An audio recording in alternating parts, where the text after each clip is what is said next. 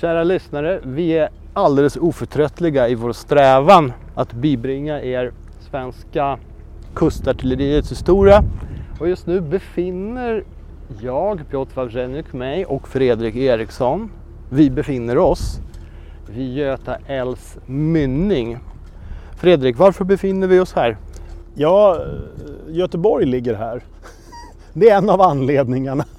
Och eh, eftersom vi ska delta i Nordiska historikermötet så tänkte vi passa på att tala om västkustens kustartilleriförsvar eh, när vi ändå är på plats. Så just nu står vi i en småbåtshamn med utsikt över eh, Eriksbergsvarvet, Älvsborgsbron, eh, ett antal olika saker eh, som vi ser. Vi ser eh, oljeterminalen, vi ser Försvarsmaktens område där Oscar IIs fort ligger. Vi ser Nya Älvsborgs fästning. Containerfartyg. Och Martin Neuding Skog som är här och lånar oss sitt öra. Ja, och, eh, så att eh, vi befinner oss på en plats där det ligger lager på lager av befästningar. Kan man säga. Och eh, själva poängen är, är, är ju som sagt att, att Göteborg och Göteborgs inloppen är ju eh, under lång tid Sveriges enda tillgång till Västerhavet. Eh, så att under 15, 14, 15 och ända fram till på 1600-talet så, så, är Sverige i stort sett inringat eh, av Danmark och har inte tillgång till, till Västerhavet. Annat än genom det lilla Lödöse, eller nya Lödöse. Det som så senare blir, liksom flyttas det här och så blir det staden Göteborg. Eh, och den ligger då vid Göta älvs södra utlopp, den södra flodarmen. Eh, den första, den delar sig egentligen upp i Kungälv och det är där ett av de första större fästena ligger, Bohus fästning som byggs på 1300-talet. Det har funnits en äldre fästning där uppe redan innan. Eh, och den ligger precis där, där, där eh, Göta älv delar sin nordlig, eh, nordlig och en sydlig sträckning. Den, den fästningen förlorar ju egentligen sin betydelse egentligen ju längre fram i, i tiden vi kommer och den bränns eller raseras 1789 egentligen. På 1300-talet byggs det också en fästning som heter alltså Älvsborgs fästning eller Gamla Älvsborgs fästning Eh, som ligger borta vid Älvsborgsbron ungefär. Och eh, det där var huvudfästningen eh, ända, ända fram till 1660 när den flyttas. Man börjar bygga en ny befästning, det som heter Nya Älvsborgs fästning som uppförs på, på Kyrkogårdsholmen. Som ligger då mitt i inloppet till, till, till staden och hamnen. Så att det är samma princip som gäller här i Göteborg också, man flyttar befästningarna längre och längre ut. Men det finns ju vissa saker som skiljer eh, Göteborg och västkusten från, från eh, Stockholm och, och kustartilleriförsvaret kring Stockholm. Och det är ju det att skärgården i Stockholm är mycket, mycket längre. Det är alltså en lång transportsträcka in från de yttersta skären och in till stan. Eh, I Göteborg så är det inte alls lika långt ut till havet utan det är ett antal öar utanför Göteborg men sen är, sen är det Skagerrak egentligen. Och eh, det finns också flera befästningar, någonting som heter Gullbergs fästning som ligger också inåt, längre inåt land till som är inloppet från Göta älv till Mölndalsån. Och den bränns och faller och återuppbyggs egentligen med ett antal olika tillfällen under 1600-talet. Eller 1500 och 1600-talet. Eh, så när Göteborg kommer till som stad eh, så ser man ju också hur, eh, alltså det byggs ju egentligen ett befästningsverk eh, och ett bastionssystem. Och det är någonting som man fortfarande kan se om man tittar på en karta eh, över Göteborg så finns det ju liksom område innanför vallgraven. Och eh, Rosenlundskanalen är då egentligen vallgraven och där kan man fortfarande se bastionerna, hur de ligger eh, och är tänkta att försvara stan.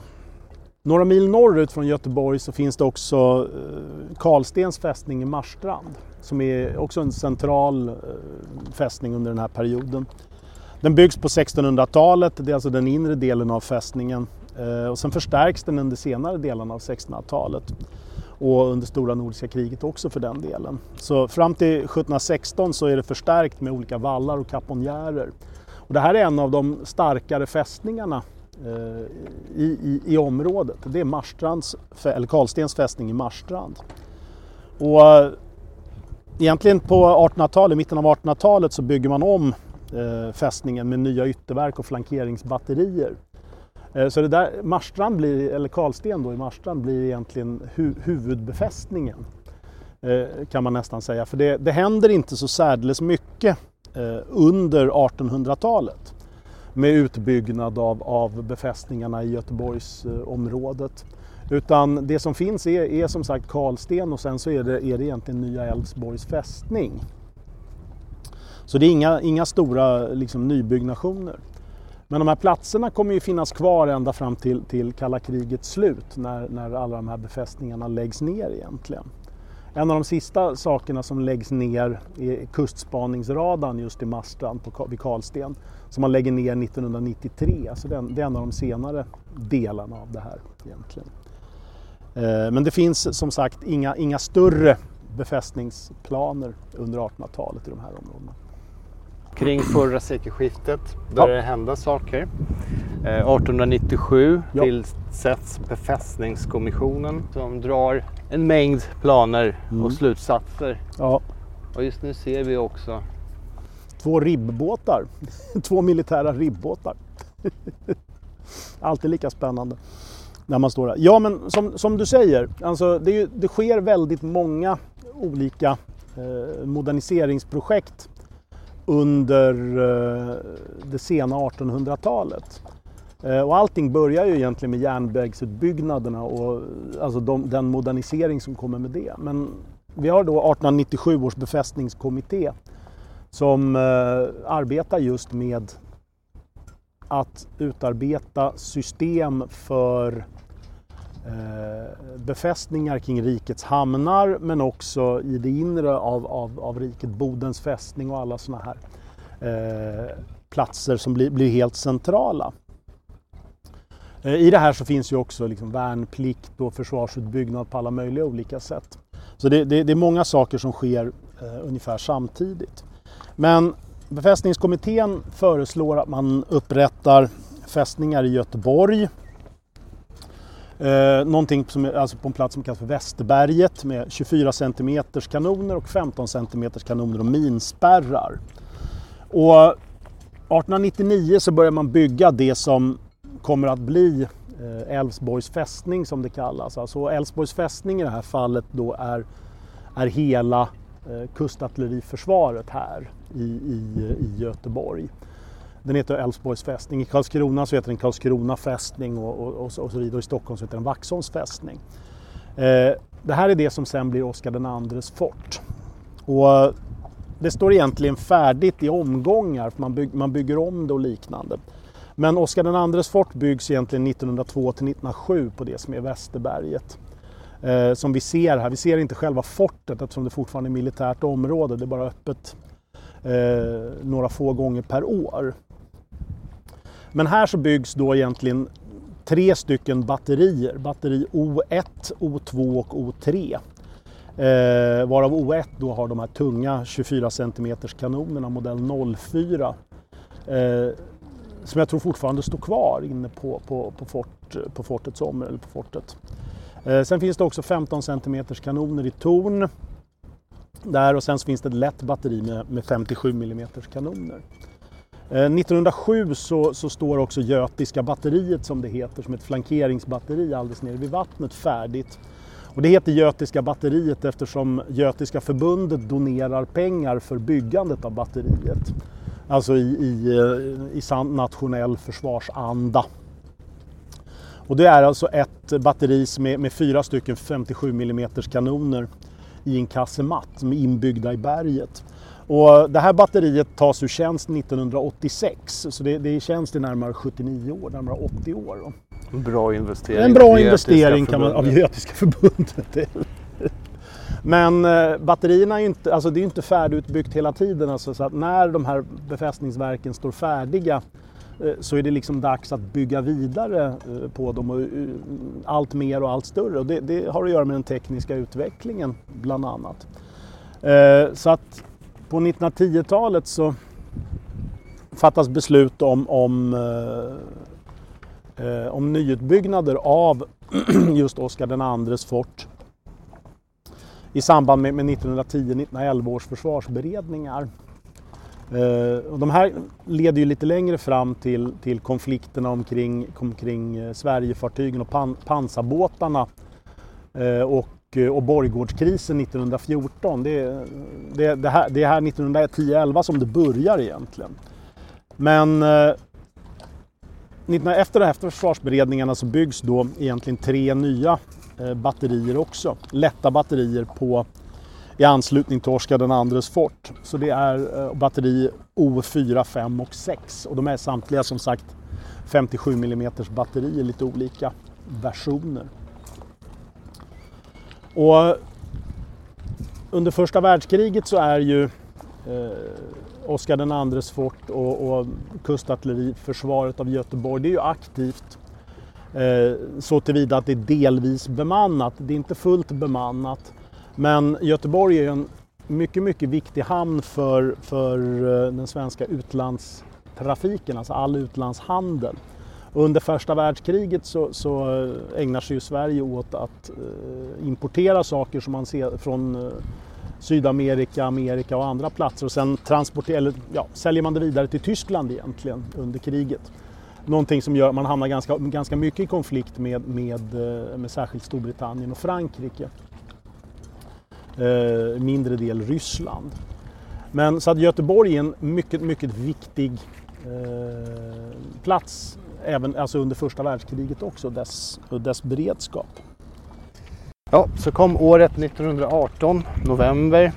Eh, första världskriget tog slut och nu skulle fred råda i Europa och i världen har man bestämt sig. ja. eh, vågorna av hopp gick höga. Ja. Hur hanterades det här inom försvarsplanering och kustförsvar på västkusten? Ja, som man, som man alltid gör. Man, man lägger ner saker som man sen kommer behöva. Så det, det, om man ska vara lite cynisk. Men eh, alldeles efter kriget, alltså när, när, kriget tar slut och man gör de här stora eh, försvarsberedningarna, när man försöker, eller försvarsrevisionen som den heter, när man försöker att eh, studera dels vad som händer under första världskriget men också dels hur man ska bygga ut försvaret under Eh, eller för framtiden. Men ganska mycket av det kommer ganska snart handla om nedrustning. Men försvarsrevisionen betonar behovet av att försvara Älvsborgs fästning och eh, upprätta ett, ett framskjutet minförsvar med, med minspärrar så långt ut man kan komma i, i havsbandet egentligen. Eh, så 1919 så bygger man ett nytt batteri alldeles utanför på en holme utanför Eh, Oskar IIs fort. Det heter Stockholmsskär. Där placeras två stycken 12 cm kanoner Eh, och då, det är alltså en, en, en utflyttning av försvaret i, ut, i, ut i havsbandet är det tänkt. Som jag sa innan så är det ju så här att havsbandet här i Göteborg ligger inte så långt ut som det gör i, i Stockholms skärgård utan Stockholms skärgård finns det bra mycket mer utrymme att bygga ut försvaret. Men det är fortfarande de, de tankarna som styr eh, utbyggnaden. Så när man kommer in mot 30-talet och den stora försvarskommissionen eh, den betonar ju utflyttningen av kustartilleriet i havsbandet, precis det som man gör i, i Stockholms skärgård, i havsbandslinjen. Men man fattar liksom inga beslut. Och det här hänger lite ihop med det som, som skedde 1925. Därför att 1925 års eh, försvarsbeslut så delar man upp de här kustbefästningarna i, i olika klassificeringar. Eh, och då är det Stockholm och Karlskrona blir, blir eh, första klassens eller första rangens fästningar. De är mycket viktigare. Eh, så de bibehåller man i någon mån. Medan Älvsborg och, och Hemsö uppe i norr blir andra klassens befästningar. Och då är alltså, man bygger inte ut dem och man, eller särdeles mycket utan man bibehåller dem någorlunda men lägger inte ner några resurser på dem. Så det, det är en ganska stor skillnad. Och sen eh, i 1936 års försvarsbeslut sen så fattar man liksom inga beslut rörande Älvsborgs fästning just. Eh, och sen blev det helt plötsligt 1939 och kriget börjar närma sig ganska mycket. Så att, eh, Det kom ändå signaler så det var Ja, ju en reaktion absolut. i fråga om Absolut. Stockholmsområdet. ja, ja, Som absolut. du sa i podcasten om hav, havsbandslinjen. Absolut. Att man börjar agera lite tidigare. Hur såg det ut här då? Vid, Ja, Alltså i maj, Kring det, som händer här, det som händer här är ju att i maj 39 så fattar man ju de här besluten om att nu ska vi flytta ut pjäserna in, ut i havsbandet och eh, förstärka artilleriet i Älvsborgs fästning. Eh, så att helt plötsligt så träder Älvsborgs fästning in i organisationen igen i eh, 1939. Och det är det här som är alltså alldeles i upptakten till, till, eh, till, till andra världskriget. Så 1 augusti så upprättas någonting som heter Västkustens marindistrikt eh, med Göteborgsavdelningen. Då är det liksom den flotta som är baserad i Göteborg. Eh, men också Älvsborgs kustartilleridetachement. Och vilka åtgärder vidtar man då under andra världskriget? Jo, Det- det, det, hä- det händer ganska mycket. Och efter 9 april 40 framför allt lär ju Då förändra detta. läget. förändrar läget ganska mycket här.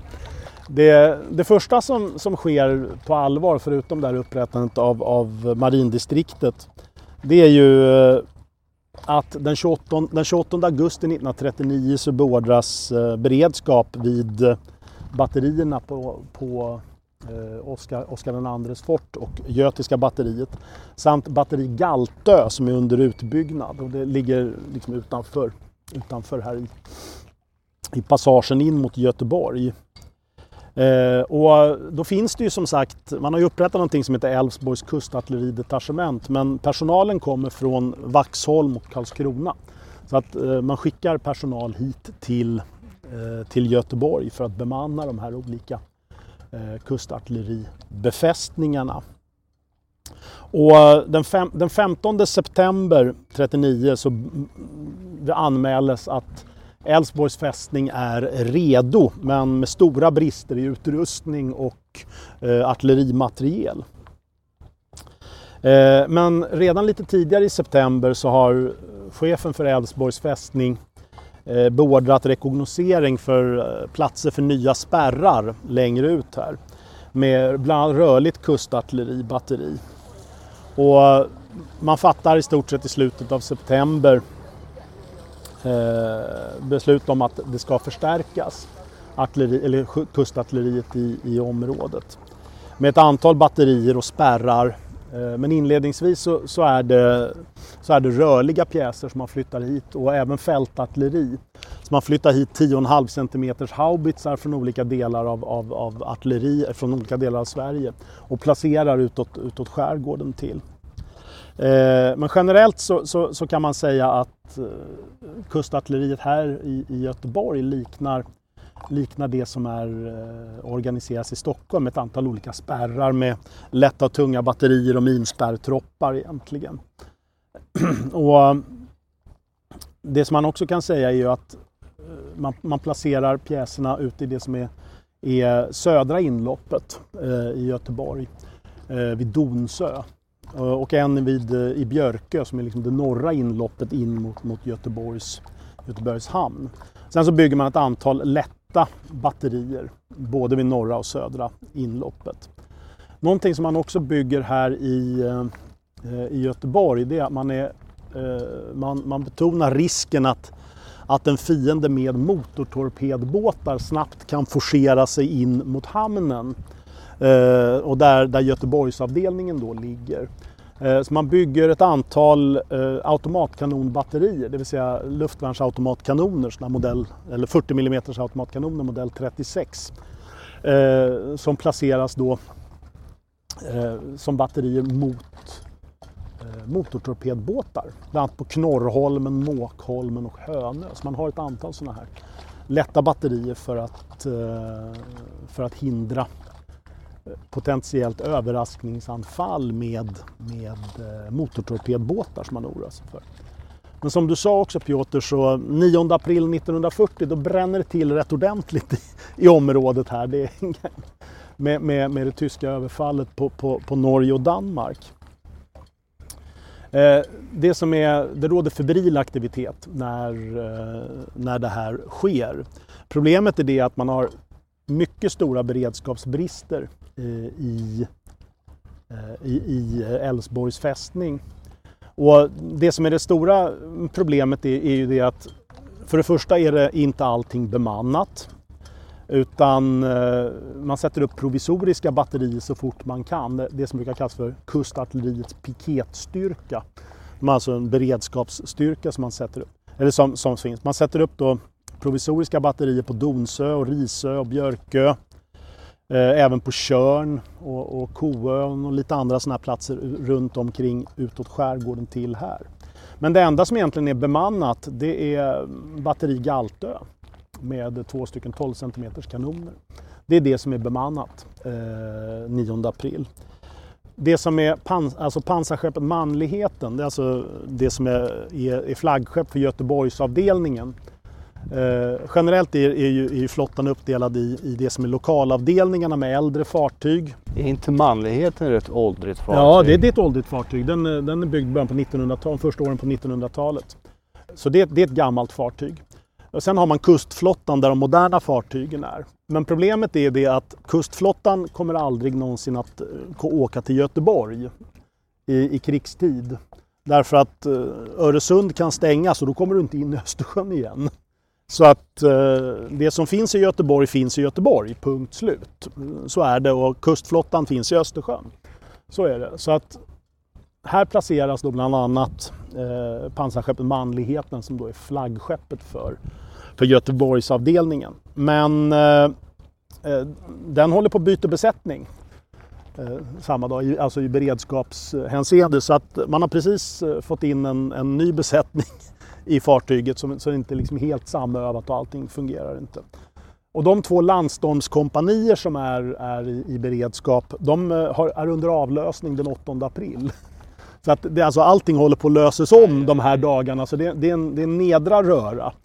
Så det, det blir ett ganska forcerat, eh, forcerad utbyggnad av, av Blott för förskräckelsen? Ja, lite, lite så. Lite blottad ut. förskräckelse. Men under de här åren 39-40 så byggs det ganska mycket. Så att Älvsborgs fästning 39-40 består egentligen då av spärren Älvsborg som i sin del då är indelad i, i tre divisioner. De här division, division är egentligen en bataljon inom artilleriet. Så att den första divisionen är, art, är själva artilleriet, alltså artilleribatterierna med O1 och batteri O2. Och det, de, de är, det är de batterierna från Oscar IIs fort. Eh, inledningen då, O1, det, det, man har bytt nummer på de här, men det är tre stycken 15,2 cm kanoner som 1939 då flyttas ut till Galtö där man håller på och bygger upp det nya batteriet, alltså längre ut. Sen har vi batteri O2 då, det är de här 24 cm kanonerna modell 4, 04. Eh, och det, det, är det tunga batteriet. 1942 så flyttas det där till Torslanda, alltså längre inåt eh, åt land egentligen, på, på norra sidan. Eh, och sen så är det de lätta batterierna då med, med 57 mm kanoner. Sen ingår också det här med sjöbevakningsavdelningar och strålkastare och sådär. De ingår i andra divisionen. Och sen finns det också en luftvärnsdivision i det där. Den andra spärren den är Galtö som spärrar då det yttre hamninloppet, alltså det, det centrala huvudinloppet. Och där, bygger man, där finns det de här 12 cm, eller 15 cm kanonerna som flyttas ut 1939 bland annat. Det viktiga är som sagt alla minspärrar som ligger i det här. Det, det, är de som är de absolut mest väsentliga. Så det ligger linjer av minspärrar. Galtö så ligger det två minspärrar. Här inne i inloppet så ligger det en minspärr. Sen har vi det södra inloppet och det är den här spärren vid Donsö. Inledningsvis är det ett provisoriskt batteri. Eh, som man senare då egentligen bygger ut med, med till, till, ett, eh, till ett större batteri. Där ligger också en minspärr. Styrsö som ingår med det som blir batteri Torslanda och också en delvis batteri Björkö som sen blir en egen spärr. Eh, men det är här också man flyttar ut eh, 15 cm pjäser från andra platser längre in. De här 24 cm kanonerna som jag nämnde, de går faktiskt ur organisationen på 1960-talet. Så de är kvar ganska länge i, i, i organisationen. Eh, den spärr som kanske man kan nämna särskilt är spärren Björkö som står färdig 1940. Eh, och det, särskilt det då i batteri Björkö, för det blir ett helt modernt batteri som byggs då just 1940. Och anledningen till, till det är också att Bofors har ett antal ordrar på kustartilleri och artilleri generellt eh, inneliggande. Så man tillverkar alltså eh, särskilt fartygsartilleri till nederländska flottan, alltså 15,2 cm kanoner i trippeltorn och alla möjliga såna här saker. Men också till den siamesiska flottan, den thailändska flottan som har order inne med moderna pjäser. Sen har vi fältartilleri som ska till delvis Nederländerna, Argentina, eh, Siam där också. Så man har ganska många sådana här ordrar inne. Eh, så att fyra stycken 15,2 cm pjäser modell 40S kommer de heta eftersom de är avsedda för Siam. Så de läggs då i eh, batteri Björkö här ute. Och eh, de är egentligen i tjänst ända fram tills kustartilleriet läggs ner. Eh, sen finns det också en, en, en spärr längre upp eh, i eh, eh, spärren i Marstrand också som står färdig 1940 med ett batteri och batteri Koön men två stycken 57 cm kanoner. Och varför nämner jag det? Jo, det, därför att en av de viktigare personerna i, eh, Eh, i kustartilleriets utbyggnad under kalla kriget det är eh, officeren, kustartilleristen och även chefen för militärhistoriska avdelningen Bertil Stjernfeldt. Som fänrik så är han chef för batteri Koön i spärren Marstrand. Det är hans första kommendering 1940. Så då är han chef för batteri Koön med två stycken 57 mm kanoner modell 99. Så där, världen är liten och Bertil Stjernfeldt är en person som, som vi kommer återkomma till lite längre fram. Bertil Stjernfeldt gick ur tiden för inte så länge sedan. Bertil Stjernfeldt gick ur tiden för inte så länge sedan. Men eh, Bertil Stjernfeldt är också en av de personer, han har, han har ju skrivit eh, han är också en av, en av uh, upphovsmännen till, till uh, kustjägare bland annat. Eh, och eh, den boken Alarm i Atlantvallen som han skriver om, om eh, D-dagen, Normandie-fälttåget har ju översatts till många språk och det, det, var ett pionjärarbete på många sätt. Men det har vi anledning att återkomma till. Ja, ja vi ska inte bränna Vi ska inte bränna allting. Nej, inte på en enda gång. Nej, precis. Det blir mycket spännande. Men eh, det finns då också som sagt en, en ganska Eh, det finns ju, alltså, efter, med utbyggnaden av kustartilleriet här i Älvsborgs fästning så blir det ju också så att det går inte riktigt att, att uh, bara eh, liksom sätta upp förbanden ad hoc och att, egentligen att allting kommer från, från, från Vaxholm eller, eller, uh, eller Karlskrona. Så att 1942 så uppre, uppsätts KA4, Älvsborgs kustartilleriregemente. Och då också, i och med det, det är 1942 års försvarsbeslut. Eh, då upprättar man också de som kallas för de här Göteborgs kustartilleriförsvar.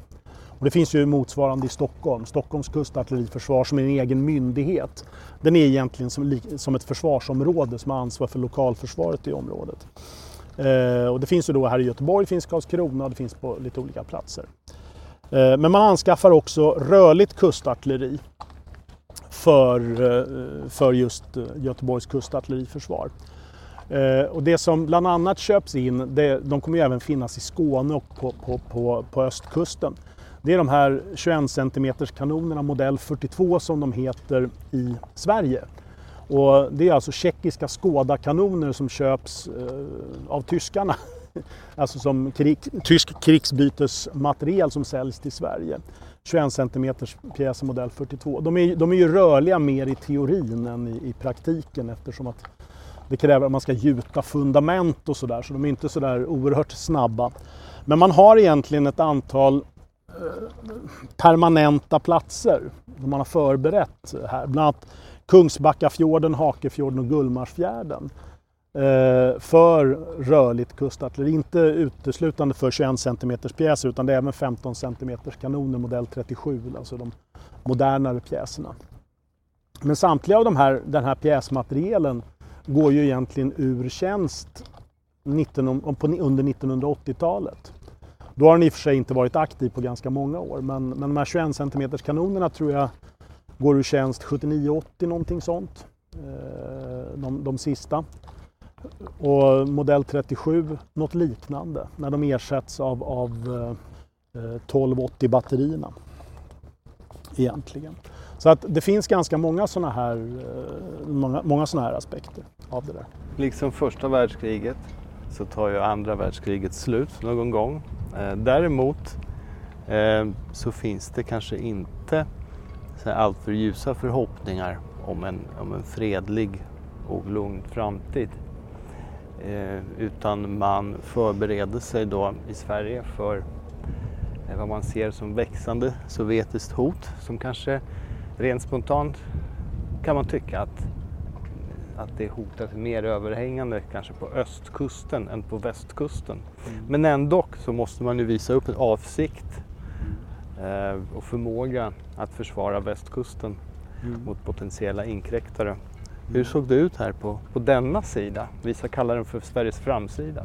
Ja, precis som du säger. Att Eh, med, med, andra världskrigets slut så, så inträdde givetvis ett, en, en, en, tid när man först analyserar vad som, har, vad som har hänt och hur man ska bygga ut försvaret eh, av kustartilleriet. Och det kommer vi, vi kommer tala om det i en annan podd. Men eh, det som är lite som du säger, problemet här är ju att eh, för Göteborgs kustartilleriförsvar, det är det att här byggs inga moderna batterier egentligen.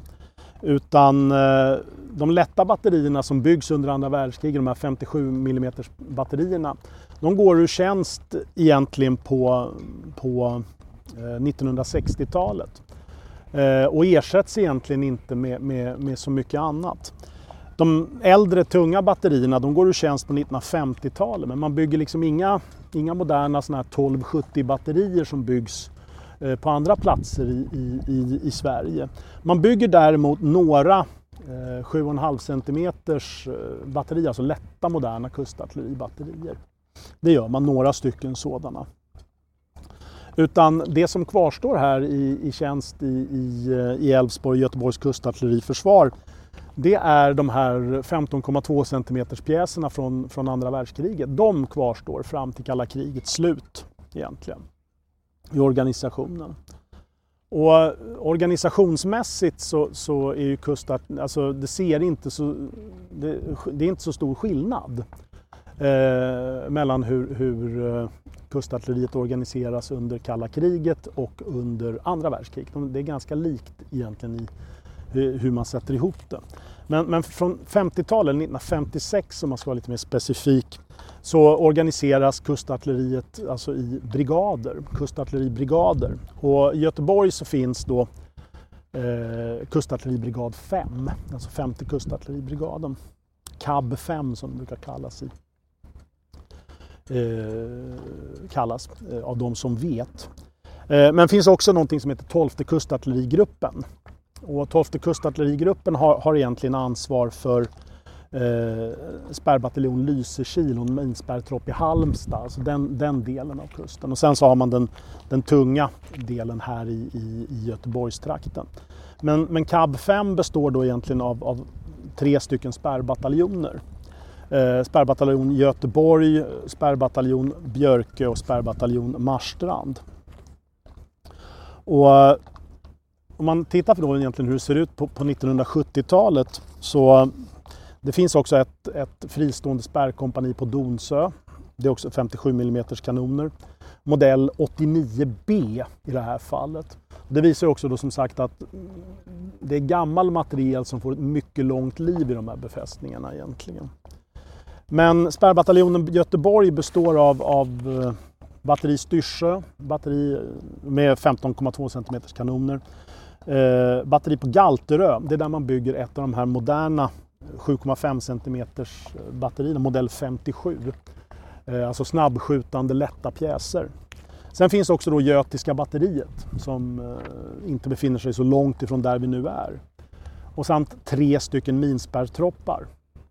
Göteborg 1 och 2 samt Älvsborg, så det är tre stycken liksom, batterispärrar. Sen har vi spärrbataljon Björkö och där är de här eh, thailändska pjäserna Eh, och så lite lättare pjäser och så är det en minspärrtropp även där. Eh, I Marstrand så byggs också ett sånt här modernt eh, 7,5 centimeters cm batteri. Eh, där. Och eh, även minspärrtropp. Det finns också ett ytterligare ett här 57 mm batteri även under 70-talet.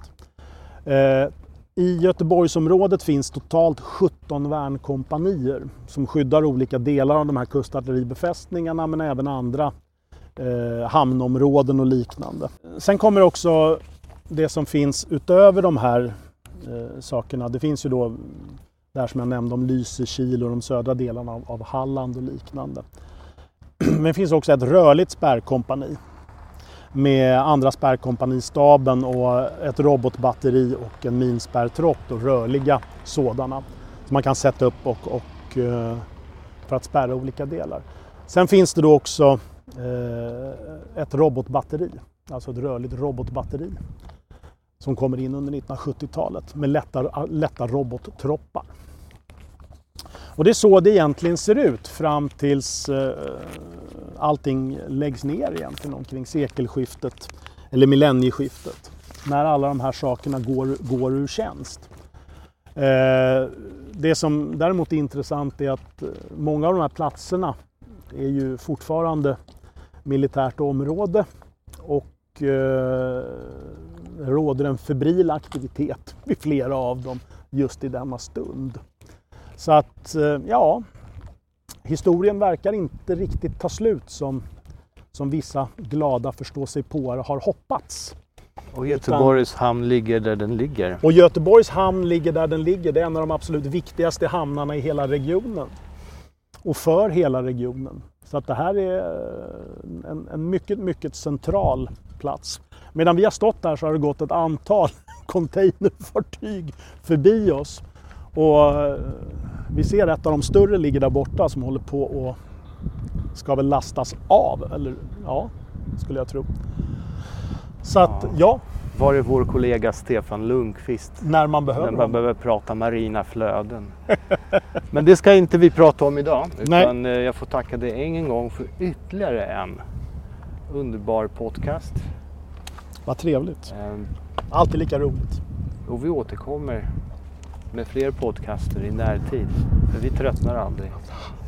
Bland annat podcasten om Stockholms, om Stockholms kustartilleriförsvar under kalla kriget som jag har utlovat men som ännu inte skett. Nej. Och det beror inte på Fredrik Eriksson utan Nej. det beror på det som finns i mitt huvud eller rättare sagt inte finns. Det är, därför, med, det är därför min kära kollega ska, ska ägna sig åt maoistisk självkritik under ska, hela efterstoden av denna dag. Jag ska ägna mig åt maoistisk självkritik på Nordiska historikermötet. Det är den bästa platsen. Där kan det också tänkas finnas en och annan maoist. ja, de är sällan sedda nu för tiden. Nu, Men några nu, finns det. Nu måste vi sluta innan det här urartar.